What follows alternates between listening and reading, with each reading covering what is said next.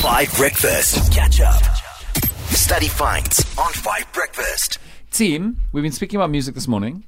In the history of the top 100 songs in the world, the most popular being uh, measured in the English language, the person who has had the third most songs in the top 100 is Taylor Swift, with 189 different songs in the top 100 in the world.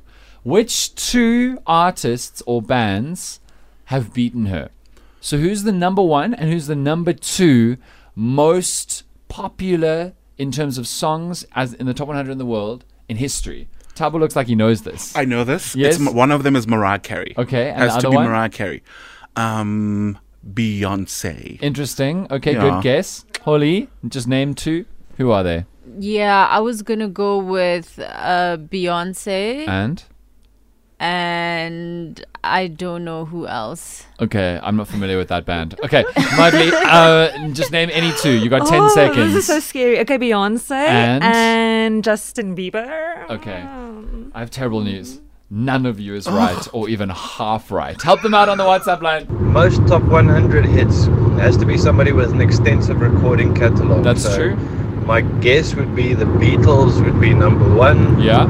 and then number two is maybe Elvis Yeah. or Madonna. These are all really good guesses, but they just didn't release as much music as people release.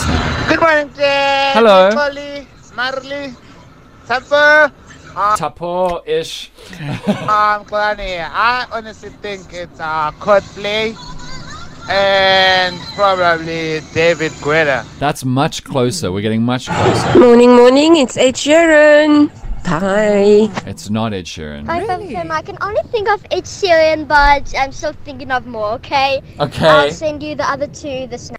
Oh my word, must we wait? What must we do now? Must we wait?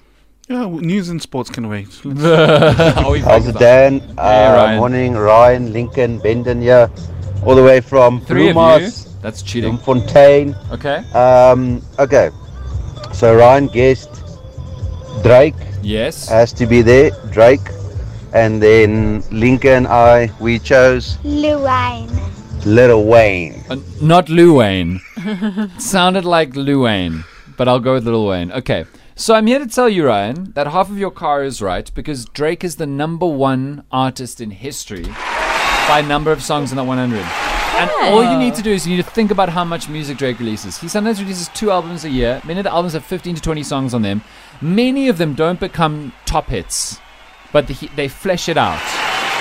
Tabo looks appalled. I'm surprised. And now I'm going to give you a taste of who's number two, and you can let me know on the WhatsApp line who you think this is. Because this is the second most successful individual or group in music history in terms of songs charting on Hot 100.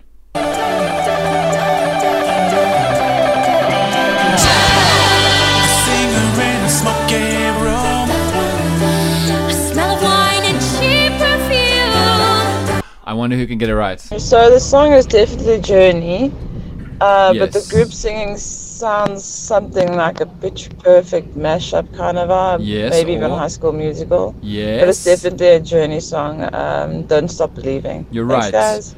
But Pitch Perfect or High School Musical is just a movie.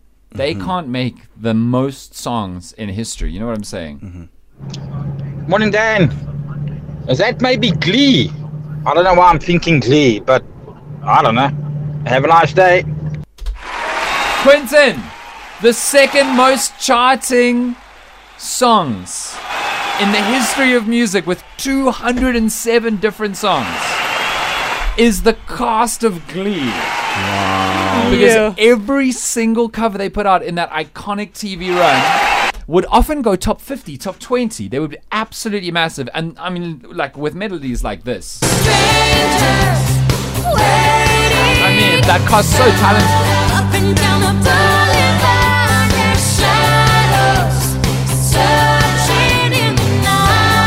I mean, they were so good.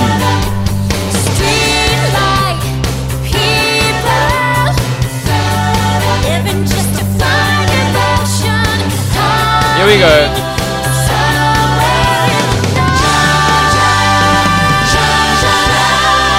I mean, how big was that show? Incredible. Here's Love Again from the Kid LAROI on 5. Good morning.